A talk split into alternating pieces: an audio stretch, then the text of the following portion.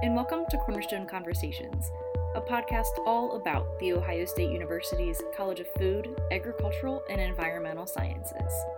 I'm your host, Taylor Lutz, a student within the Department of Agricultural Communication, Education, and Leadership. With this podcast, I hope to share the story and happenings of the college with individuals around the world. Each episode will bring a little something different as we chat with current students, alumni, staff, and faculty, all from CFAES. Let's get to learning.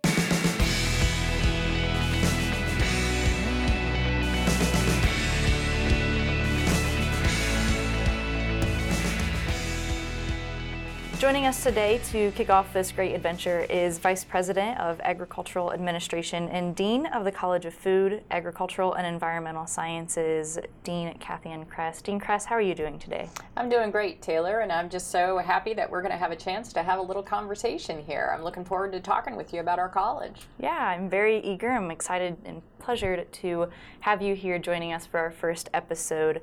Um, so let's just dive right on in. Uh, mm-hmm. Why don't you tell us a little bit about yourself, um, maybe your, your education, your background, and ultimately how you got here to CFAES?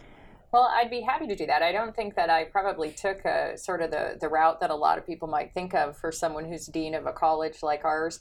Uh, you know, and, and truthfully, uh, early on in my career, I'm, I'm not sure I thought very much about being a dean in a college because uh, I was a first gen college student. I'm not even sure okay. early on in my career if I actually knew what a dean did, uh, to be honest. Um, so when I went to, to college, uh, most of my family had gone military. I grew up in an Air Force family. Awesome. And so it was kind of, I think, a disappointment to my family, to be honest with you, that I went away to college instead, and nobody quite understood uh, what that was about and why I was doing it or, or anything else.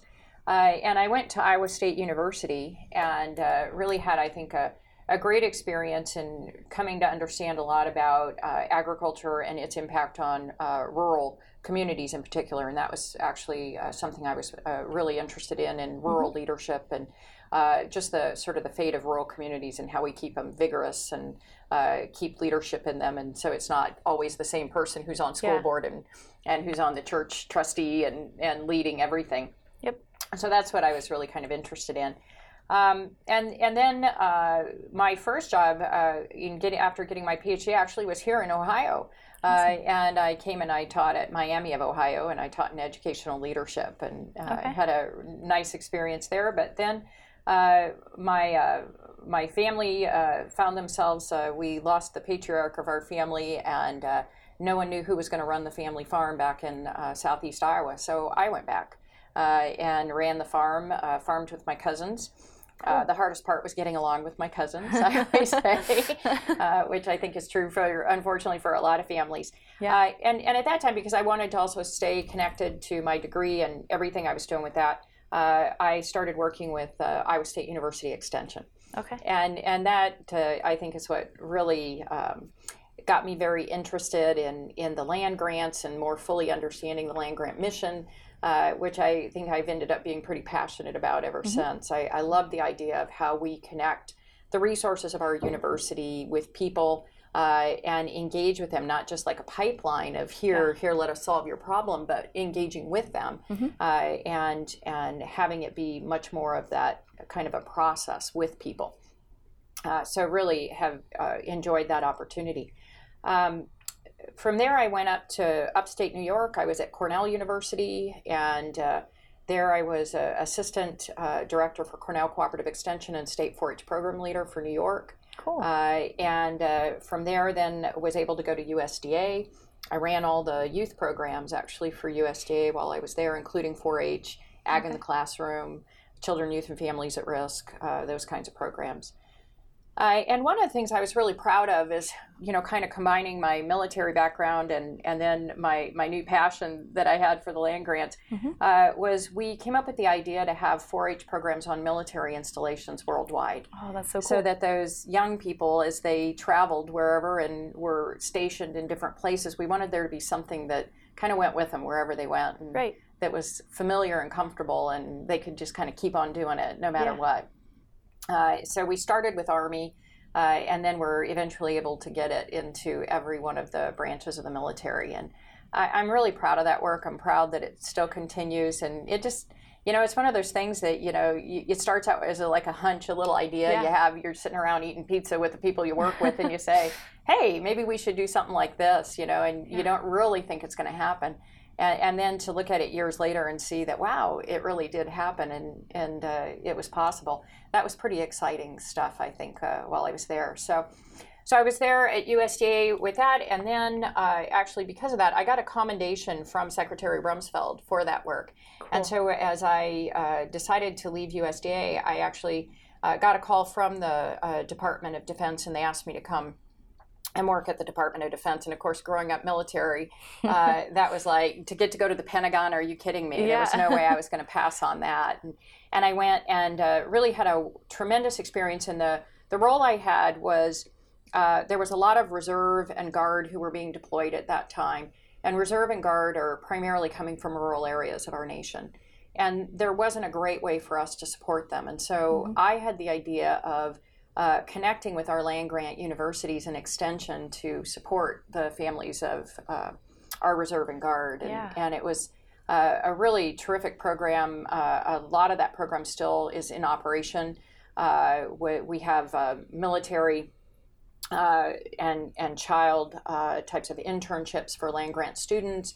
Uh, we have the Military Readiness Clearinghouse at Penn State.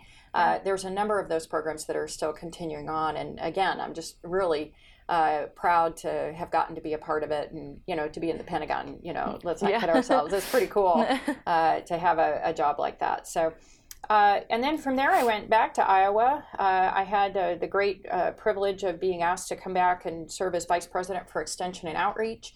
Uh, at uh, Iowa, I think they have an incredibly strong extension program at Iowa, and so it was just a, again a real privilege to, to go back and to get to represent and lead that terrific group of people and the I think just really innovative programs mm-hmm. that they have in extension there in Iowa. So I was really happy to to be doing that. Uh, and and then, uh, truthfully, for this position, uh, I got a call uh, that the position was coming open and uh, that there were some really unique uh, things that were part of this position. Uh, you know that I, I, had the opportunity to learn about things like Waterman and how unique our Waterman facility is. Mm-hmm. Uh, the just the breadth of our programs all across the state.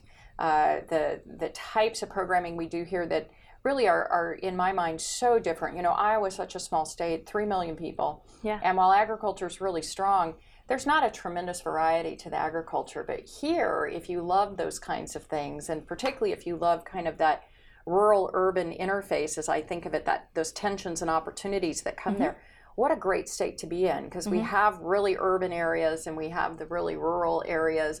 Uh, we have just this breadth of agriculture.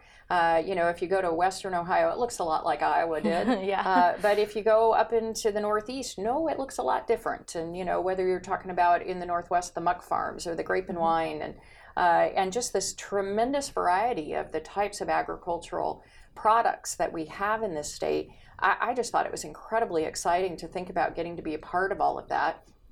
And then what I thought really distinguished this college, Taylor, uh, was this college has such a commitment to student success and to the student experience, and and that intrigued me. You know, when I when I could see the the dedication of the faculty and staff around making sure that even in a big university like this, our students had that sort of small uh, community experience. Yeah. Uh, I just thought that sounded like something that would be really exciting to be part of. And I haven't regretted it for a minute. It's, it's just a great place to be. I, I love this job.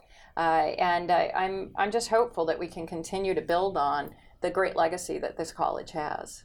Yeah, absolutely. Well, I can tell you from a student perspective that uh, I am also very honored to be a part of that small community feel. It, it, very much has felt that way, so you've done a tremendous job of, of keeping that up thus far. Um, so, in your role here at Ohio State, what specifically are you doing to uphold the traditions of Ohio State in keeping uh, the College of Food, Agricultural, and Environmental Sciences moving forward? Mm-hmm. Well, you know, I think that's a that's a really interesting question to kind of unpack because there it, my mind kind of goes in two different ways. Mm-hmm. Uh, one is to really think about, you know, right now we've been thinking a lot about it because of the sesquicentennial coming up 150 years, and and we as the Cornerstone College uh, are also celebrating our 150 years. So I think you can't help but think about this foundational role our college plays just in the overall university, mm-hmm. uh, which you know that's that's a, a, wonderful thing to think about how. Uh, something with the kind of impact that the Ohio State University has started with us, right? Absolutely. I mean, that's just kind of a cool thing to think about. And, yep. and still, the foundational relationships we have with all of the campus and everything. But I also think about our unique role around the land grant mission. Uh, and I think that our college epitomizes the land grant mission uh, really, really well. Mm-hmm. Uh, and and that mission having the three parts of you know the the research, which is incredibly important as an engine, but then the teaching and the extension and outreach work all being critical components of the land grant mission and being able to serve our state as well as the students who are here on our campus or in our campus up in Wooster. Absolutely. So, you know, to me, that's just the exciting part to think about how we can continue to shape what the land grant looks like for the next 150 years. Oh, yeah. Yeah, years to come for sure. Um, you mentioned briefly the, the research that's happening. So, what exciting discoveries and, and research is happening right now within the college? Do we expect anything um, exciting coming soon? Oh, absolutely. Uh, you know, I, I, I'm telling you, we could do this podcast for about three days straight, and I could talk the whole time, uh, seriously, about the research that our researchers are working on, and we wouldn't cover all of the exciting things that they're doing. Uh, whether you want to talk about, you know, Dr. Rattan Lal just got the Japan Prize, very mm-hmm. impressive prize for his work in carbon sequestration uh, and his work as a soil scientist, and, and that's incredibly important work as we look to the future. Uh, but you know, you also uh, have to think about our researchers uh, like Dr. Linda Saif up at the Food Animal Health Research Program and how critical their research has been in infectious diseases mm-hmm. uh, with animals and production animals in particular, and how important that is to the industry. Uh, but you know, then you don't have to go very far, and you can look in. Um, at the work that we're doing around precision agriculture and, and, how critical that is for both environment as well as uh, keeping uh, agricultural production viable for the future. Uh, and, you know, they're leading right here. Yeah. Uh, and then, of course, if you read a newspaper at all in the last several months, you know that the work that we're doing in uh, our ag and, and uh, environmental and development economics is critically important with the expertise we have there around trade mm-hmm. and under, understanding some of the basic economic farm management and, and other types of principles. Uh, so, uh, you know, you, you could just start pulling a, a thread anywhere in this college, and I, I, think it ends up being really fascinating. What, what I always like to, to point out to people is we think it's just as likely that it'll be a food scientist who prevents cancer as a medical researcher. We, yeah. we think it's going to be a soil scientist who solves uh, the problems of water quality. You know, we, we think it's likely uh, that it's going to be uh, one of our agronomists uh, who solves world hunger.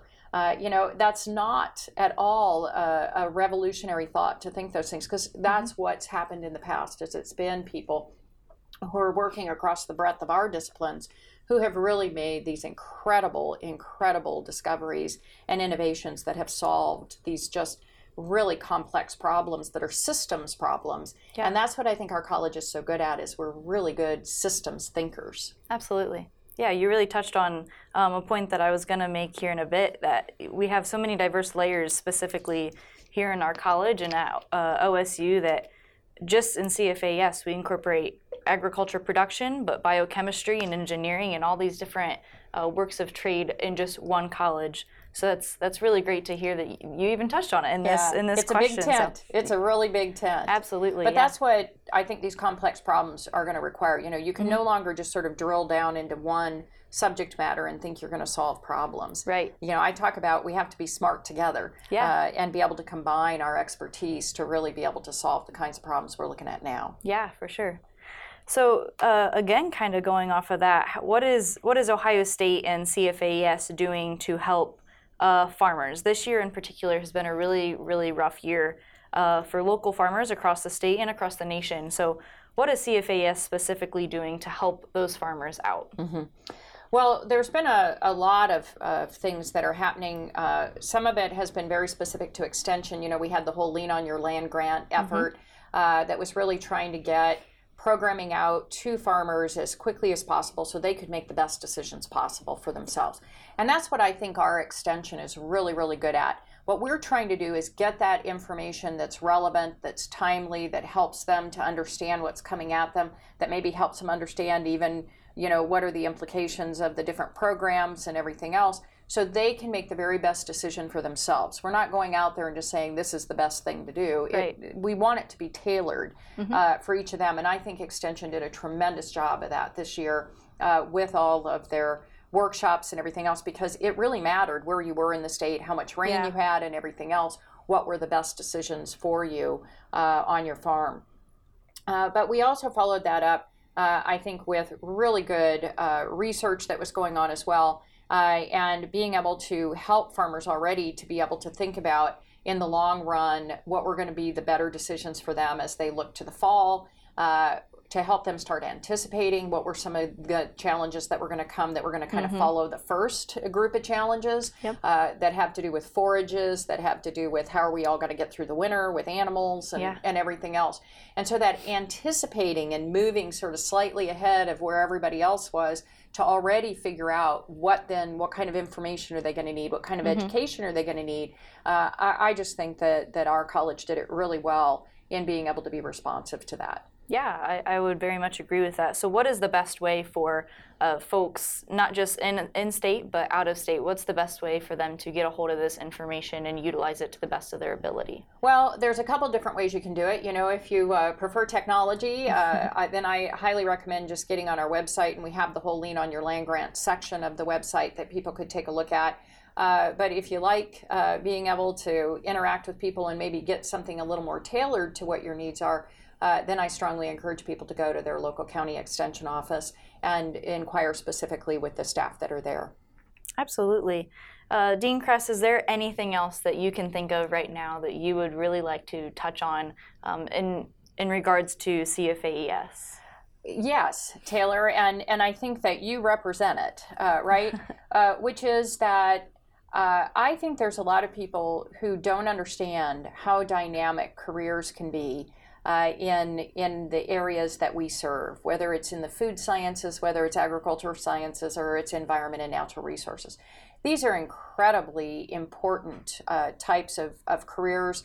Uh, we need a lot of really good thinkers in these areas. And I think it's also some of the most fulfilling work that's out there. Yeah. Uh, and so we just need more and more young people to realize that there is such a breadth of careers that I think it's easy to kind of flip into these stereotypes that, oh, if you're interested in agriculture, it means you're going to put on some bib overalls and go, you know, yep. be out in the field somewhere. And, oh, if you're interested in environment and natural resources, it means you're going to, you know, be a park ranger or something like that. Yeah. And if you're interested in food science, uh, you know, you're, you're just going to uh, create uh, processed food or something like that. Mm-hmm. Uh, those are stereotypes and they don't represent the full breadth of careers that are high tech, that are interesting, and that, quite frankly, humanity is going to be depending upon in the future. Absolutely. Uh, so I think that anything we can do to help a wider array of young people understand how exciting these careers are and the potential that exists to come and work uh, in, a, in a college that, you know, you know our purpose. Uh, we sustain life,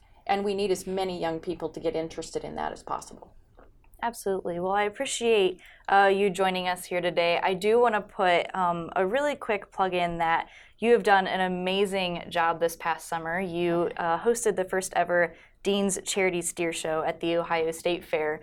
And correct me if I'm wrong, but you raised about $152,000. That is correct. And we had a great time doing it. Uh, yeah. You know, I think, again, that you know, earlier when we were talking, I talked about the power of an idea where, you know, you kind of have a nutty idea and you turn to your friends and say, hey, do you want to do this with yeah. me? And, and that how that worked out in 4 H. And it was the same kind of thing here. Uh, you know, we kind of had this nutty idea one day that we thought maybe could be a lot of fun and could do some good. Uh, and we just got a lot of people to kind of play along with us. But uh, I so appreciated it because it gave us an opportunity, as you pointed out, to raise money for Ronald McDonald House, and mm-hmm. uh, we so celebrate them and the way they help keep families together at a really difficult time uh, when they have a, a sick child. Uh, but it also was a great opportunity for us to get a lot of people to come out to State Fair who didn't know very much about agriculture or, or know anything about the State Fair, and to yeah. be able to engage with them and help them understand a little bit more about what we do. And it was also a great opportunity to hold up our community leaders, uh, whether they're our elected officials or they're those mm-hmm. leaders who just every day show up and do the hard work that helps to keep a community together, we saw it as a real opportunity to celebrate all of those people too. So yeah. it was a lot of fun. We're going to do it again. Yes. Uh, and so I encourage people to join us and, and turn out next year. Uh, at the state fair, and uh, I think it's August 4th, 2020, yes. yep. uh, is when we're going to do it again. But it's great to see the, the young people out there with their steers, and then the celebrities, many of whom have never seen a steer before in their lives, yep. Uh, trying to you know uh, show their steer and everything else. It's just a, a really fun day, so I hope people will come out. Absolutely. Well, again, Dean Kress, I appreciate you for taking time. I know your time is uh, very valuable here, and you're doing a lot of lot of work, and so it's hard to kind of squeeze in your schedule sometimes. but I appreciate you taking time chatting with me on our first ever uh, episode of our Cornerstone Conversations. Great. Good luck with this too, Taylor. Thank you. Mm-hmm. Thanks for joining us for this episode of Cornerstone Conversations here at the College of Food, Agricultural, and Environmental Sciences, where we sustain life. Make sure to tune in next time as we talk more about the happenings within our college and share more stories about where we've been and where we're going. Liked what you heard and want to learn more? Visit us at cfaes.osu.edu and follow us on Facebook, Instagram, and Twitter. That's all for now, so until next time, go Bucks!